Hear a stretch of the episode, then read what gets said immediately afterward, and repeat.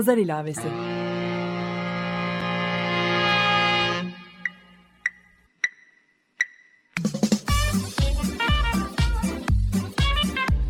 ...1936'dan günümüze 80 yıllık bir zaman tüneli. Hazırlayan ve sunan Didem Özbek.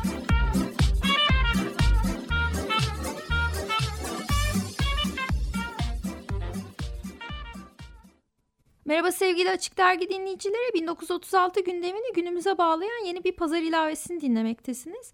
Ben program yapımcınız Didem Özbek. 2012'den beri üzerine çalıştığım çok katmanlı bir görsel sanat projesinin sözel çevirisini Açık Radyo'da sergiliyorum. Türk Dil Kurumu sözlüğünde sergi kelimesinin birinci anlamı için kullanılan referans cümleden yola çıkarak başladığım bu projem kapsamında Haziran 2012'de Salt Galata'da bir karpuz sergisi açabilmek için projeler yapmaktaydı başlıklı bir etkinlik gerçekleştirmiştim. Salt'ın resepsiyon, vestiyer ve merdiven gibi ziyaretçilerin sadece soru, ceket ya da ayak izlerini bırakabileceği alanları kullanarak gerçekleştirdiğim performans ve yerleştirmelerin ikinci gününde 20 Mayıs 1936 Çarşamba tarihli Kurum Gazetesi'nin içeriği üzerinden de bir konuşma maratonu düzenlemiştim. Ara ara ses kayıtlarını dinlettiğim bu konuşma maratonunun bugün yeni bir kaydını sizlere dinletmek istiyorum. Darüşşafaka Lisesi'nin o dönemki Türkçe bölüm başkanı ve Türk Dili Edebiyatı öğretmenlerinden Gülsün Kaya burada gerçekleştirdiği konuşmasında projemin en önemli itici güçlerinden biri olan Sayit Faik Abasıyanık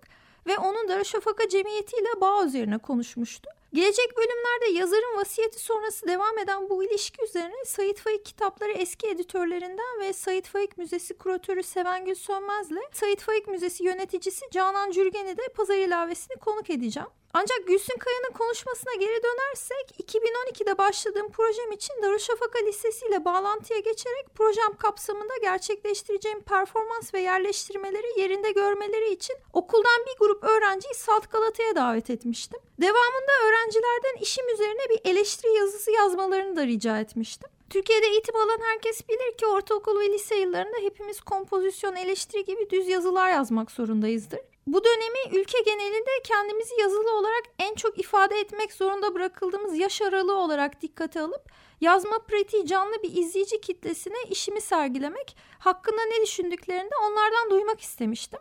Hatta onların sanat eleştirisi yazıyorum diye köşesi olan birçok kişiden daha iyi yazıp eleştirebileceklerini de düşünmedim değil. Darüşşafaka öğrencileri benim için aynı zamanda Sait Faik'in torunları gibiydi. Emekli Türkçe öğretmenleri sevgili Gülsün Kaya ise konuşmasında hem Darüşşafaka'nın tarihi hakkında bilgi vermiş hem de okulun Türk Dili ve Edebiyatı eğitimine yaklaşımını anlatmıştı. Şimdi Haziran 2012'de gerçekleşen bu konuşmanın bir bölümünü hep birlikte dinleyelim. Yahya Kemal'in, Ahmet Mithat Efendi'nin, Yusuf Çatuk Söke'nin, Mahir Ünlü'nün edebiyat öğretmenliği yaptığı bir okulda ben de edebiyat öğretmeniyim. Övünmek gibi olmasın. Elbette bu insanın üzerinde bir baskı da oluşturuyor. Hem çok heyecan duyuyorsunuz hem de aman Allah'ım neler de bekleniyor acaba benden diyorsunuz. Ama çalıştığım bu kurum 10. yılımı tamamlıyorum. Son derece ilginç, ülkenin insanların hepsini yakından tanımasını istediğim bir takım özelliklere sahip. Sait Faik ve diğer yazarlar söz konusu olduğu zaman öğrencilerimizle birlikte bu okulun tarihi ve edebiyatın tarihi, edebiyatın bugünü, edebiyatla yaşam arasındaki bağlantılar çok etkiliyor bizi. Darüşşafaka Sait Faik meselesine geçmeden önce bugün Nazım Hikmet'in ölüm yıl dönümü. Onu da bir anmak istiyorum. Orhan Veli için yazdığı, Orhan Veli'nin Dalga isimli şiirini anımsayarak ona göndermeler yaptığı bir şiiriyle ilgili karpuzlu olanı Orhan Veli'nin ki öyle bir yerde olmalıyım. Öyle bir yerde olmalıyım ki ne karpuz kabuğu gibi, ne ışık, ne sis, ne buğu gibi. insan gibi.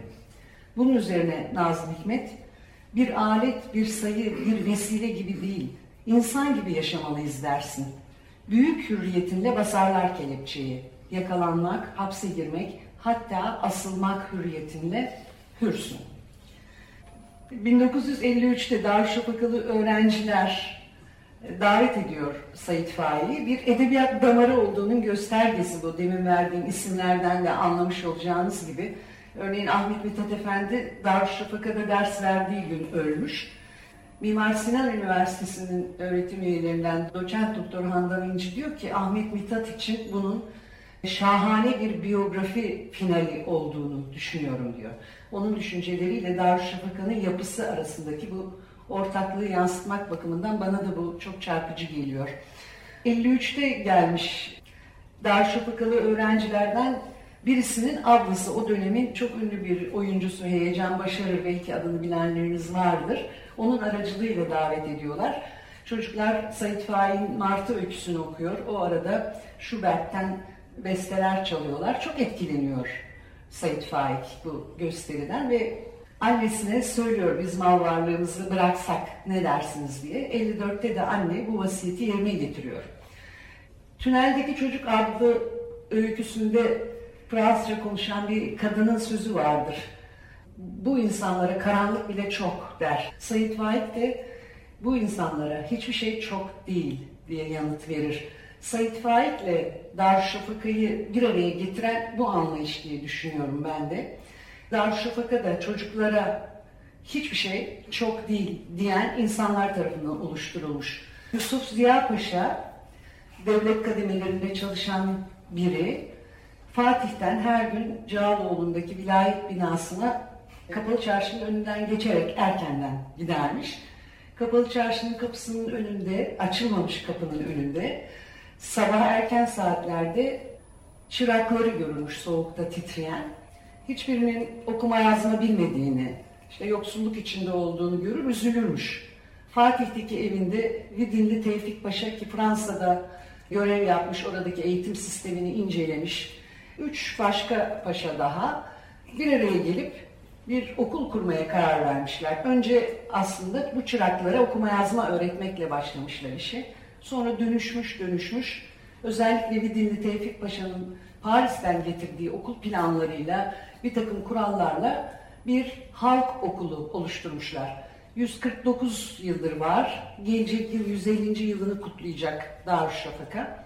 Devletten hiçbir maddi yardım almadan bağışçıların gelirleriyle yaşayan bir kurum bugün de. Şu anda 927 öğrenci var. Maslak'taki kampüste 1000 kişilik kontenjanı zannediyoruz önümüzdeki yıl bu sayı bine ulaşacak. Bugüne kadar kısa bir aranın dışında babası ölmüş yoksul çocukları almış okul. Öyleydi bu yıla kadar. Bu yıl tüzüğünde bir değişiklik yaparak annesi ölmüş yoksul çocukları da okulla kabul etmeye başladı. Onlar Darüşşafaka cemiyeti demeyi, cemiyet sözcüğünü kullanmayı seçiyorlar, yeğliyorlar. Çünkü işte Osmanlı döneminde kurulmuş o zamanki sivil toplum örgütlerinin bugün ya da dernek diye adlandırdığımız kuruluşların adı bu. Darüşşafaka Cemiyeti, Darüşşafaka Eğitim Kurumlarının destekçisi.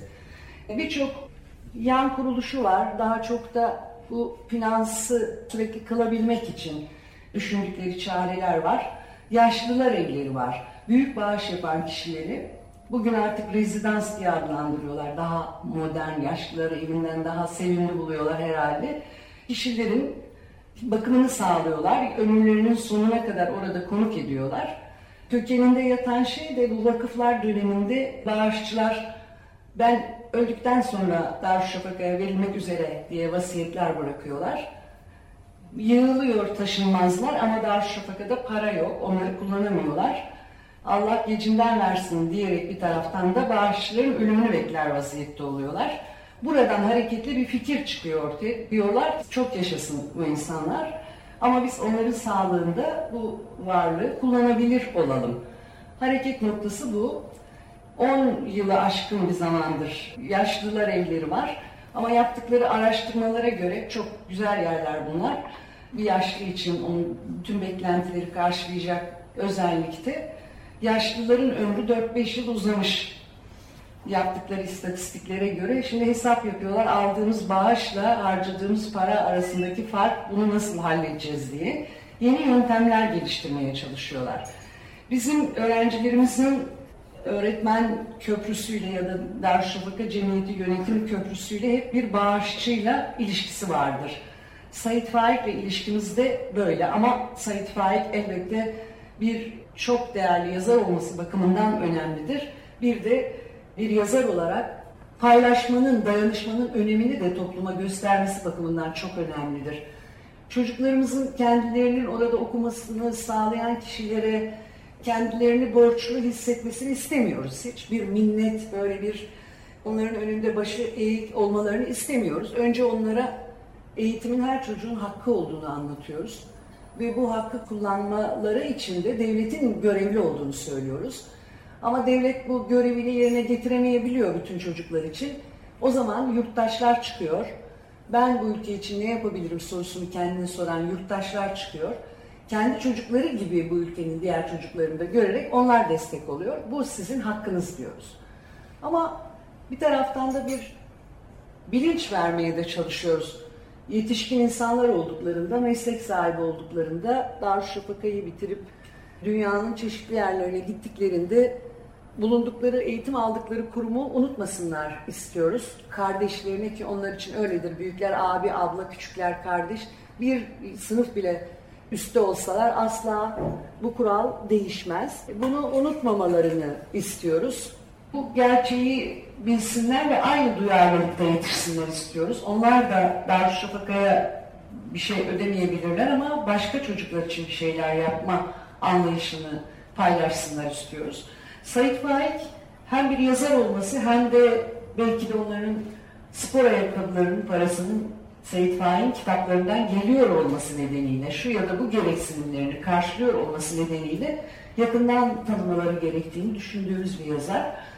Annesinin Darüşşafaka yaptığı protokol gereği Darüşşafaka Cemiyeti bildiğiniz gibi her yıl Sait Faik Hikaye Armağanı düzenliyor ve bir yazarın bir kitabına bu ödülü veriyor. Bu yıl 58.si verildi. Biz de Darüşşafaka Eğitim Kurumları Türkçe bölümü olarak 7 yıldır Hişt Hişt Genç Sait Faik adlı bir öykü yazma yarışması yapıyoruz Türkiye çapında. Bu yarışmadan 35-40 civarında öyküyü seçiyoruz. Okulda bir edebiyat öğretmenleri grubu ön elemeyi yapıyor. Sonra yazarlardan oluşan bir üst seçici kurula bu öyküleri gönderiyoruz. Onlar da birinci, ikinci, üçüncüyü seçiyorlar. Bu öyküleri ayrıca her yıl bir anı kitabında topluyoruz. Seçki diyoruz adına. Kapaklarını çoğunlukla öğrenciler yapıyor.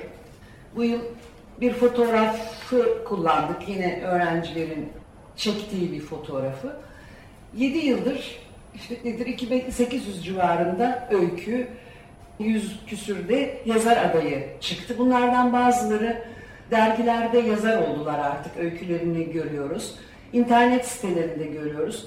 İlk öyküm e, Hiç Hiç Genç Sayit Faik e, seçkisinde yayınlandı diyen özgeçmişler okuyorum ben. Çok genç yazarlar arasında. Elbette bize çok mutluluk veriyor böyle bir çalışma.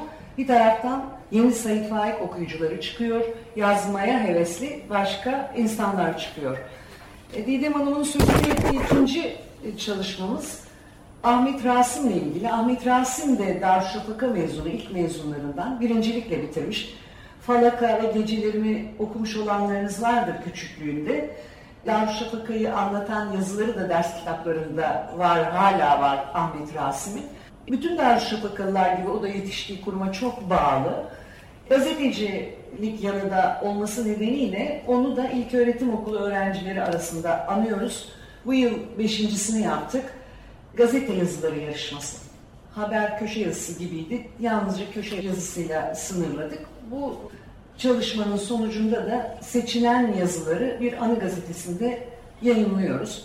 Bu yılki birincimiz Türkiye'de Ermeni olmak başlıklı bir yazının sahibi Clara Yeteroğlu. 14 yaşında. Annesi Türk, babası Ermeni bir çocuk. Böyle güncel bir sorunu son derece barışçıl bir biçimde ele aldığı için çok dikkatimizi çekti. O birinci oldu. Birinci oluşundan bir hafta sonra da sadece Türkiye'deki değil Amerika'daki bir takım haber sitelerinde özellikle Ermeni topluluklarının temsil ettiği sitelerde yayınlandı. Günlük gazetelere, Türkiye'deki ulusal gazetelere konu oldu. Televizyonlarda çocukla programlar yapıldı. Bu da bizim açımızdan önemli bir sosyal gelişme. Böyle bir yarışmayı yapıp bir çocuğun düşüncelerini böyle neredeyse dünya çapında duyurmasına aracılık etmiş olduğumuz için mutluluk duyuyoruz. Her yıl iki sayı olmak üzere bu yıl 16.sını çıkardığımız bir sanat ve edebiyat dergimiz var. Bu dergide bir yazara özel bir dosya hazırlıyoruz. Birçok edebiyat dergisinde olduğu gibi. Ahmet Mithat Efendi'nin ölümünün 100. yıl dönümü diye kapak konusu olarak onu seçmiştik. İçindeki yazılar da tamamına yakını öğrencilerin yazıları oluyor. Darüşşafaka aslında bütün okullarda olması gereken bir şeyi bence çok iyi bir biçimde yapıyor. Buna da fırsat veren bir yönetim anlayışı var. Her yıl için dördüncü sınıfta başlanıyor Darüşşafaka'ya. Şu anda üçüncü sınıfın sonunda sınava giriyorlar çocuklar. Geçen hafta bu sınavı Türkiye'nin 20 ilinde yaptık. Ben de Van'daki sınav merkezinde görevliydim. Mini minicik çocukların önüne test kitapçıklarını koyuyoruz. Olabildiği ölçüde onların düşünme güçlerini, zihinsel becerilerini ölçmeye çalışıyoruz. Elbette bilgi çok sınırlı o yaşta. Bir bilgi sınavı yapılmıyor. Çok temel bilgiler soruluyor. Matematik ve okuma yazma üstüne ama daha çok zihinsel yetenekleri ölçülüyor. 2000'e yakın öğrenci giriyor Türkiye genelinden bu sınava. Bunların 120'si okulda okuma hakkını elde ediyor ama mali durumları inceleniyor. Gerçekten maddi olarak desteğe ihtiyaçları varsa alınıyor. Değilse yedekten sırayla gidiliyor.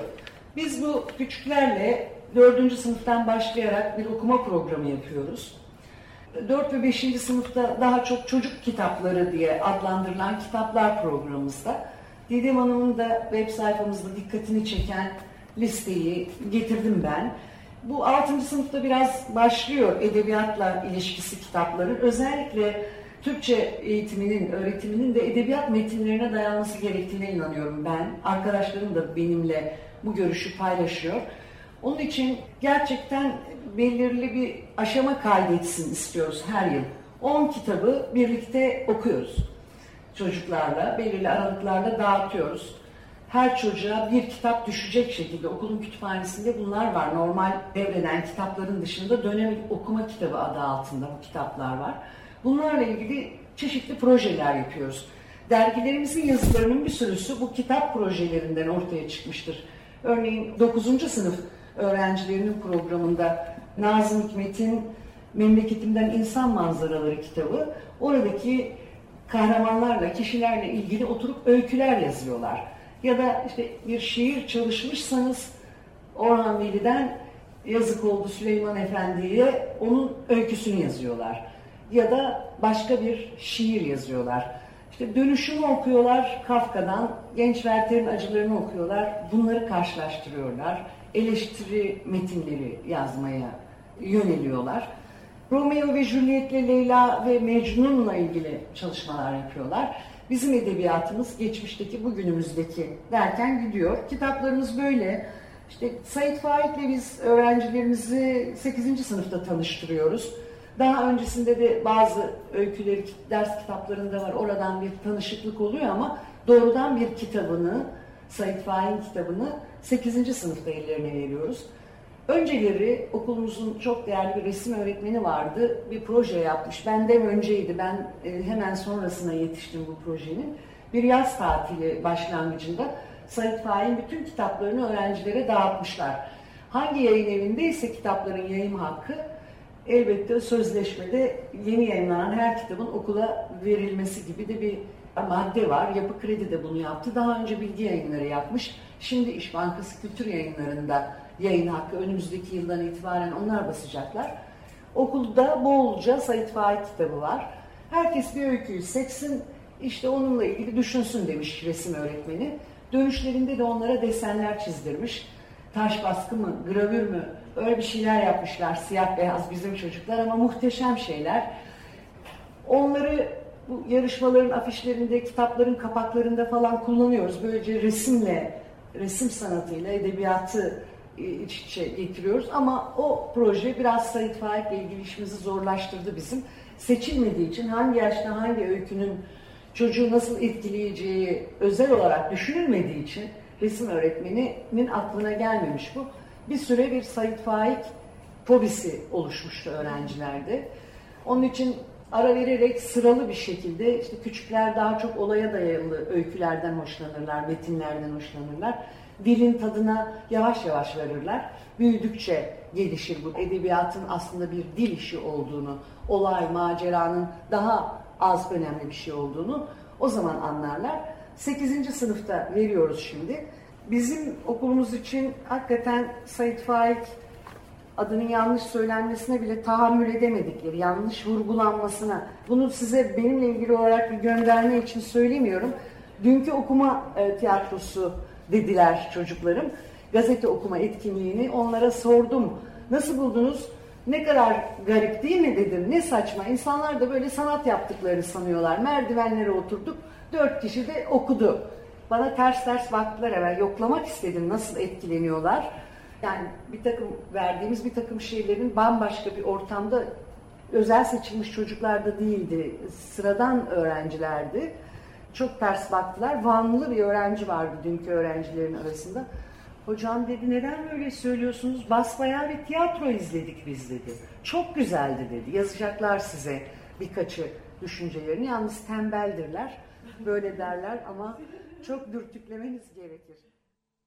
Sevgili Gülsün Kaya konuşmasına sanki geçen hafta sizlere dinlettiğim Kerim Avşar'ın Orhan Veli ve Sait Faik üzerine anlatımını duymuşçasına Orhan Veli ile başlamış. Nazım Hikmet'i 1951 tarihli bir hazin hürriyet şiiriyle anmış.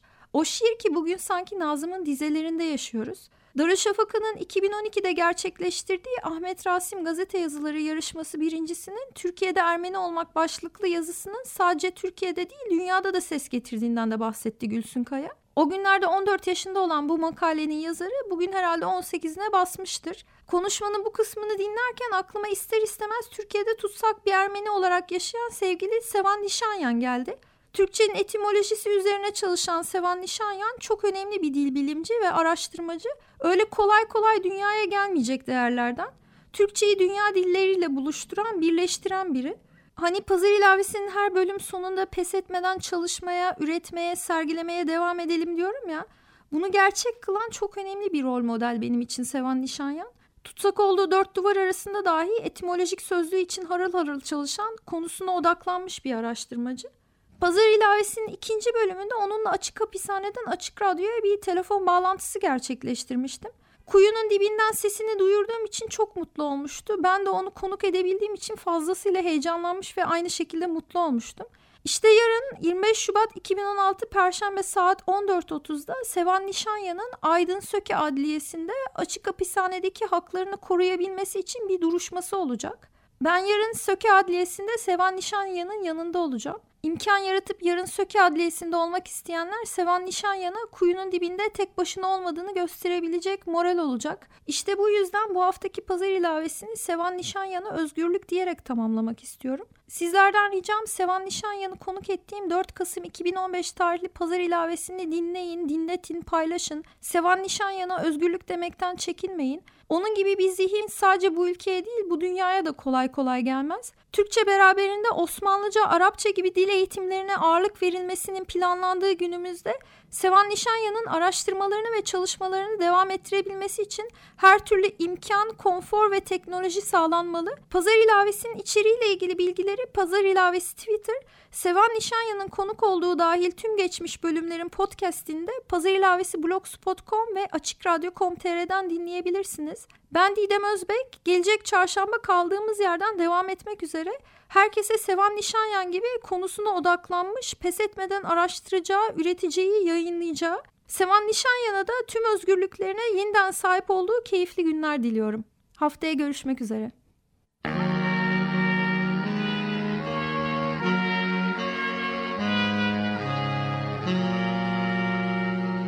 Pazar ilavesi.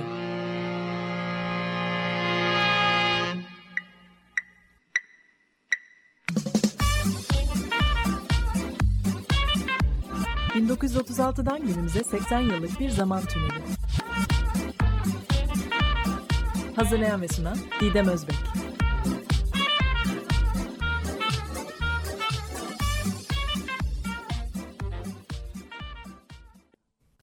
Açık Radyo program destekçisi olun. Bir veya daha fazla programa destek olmak için 212 alan koduyla 343 41 41.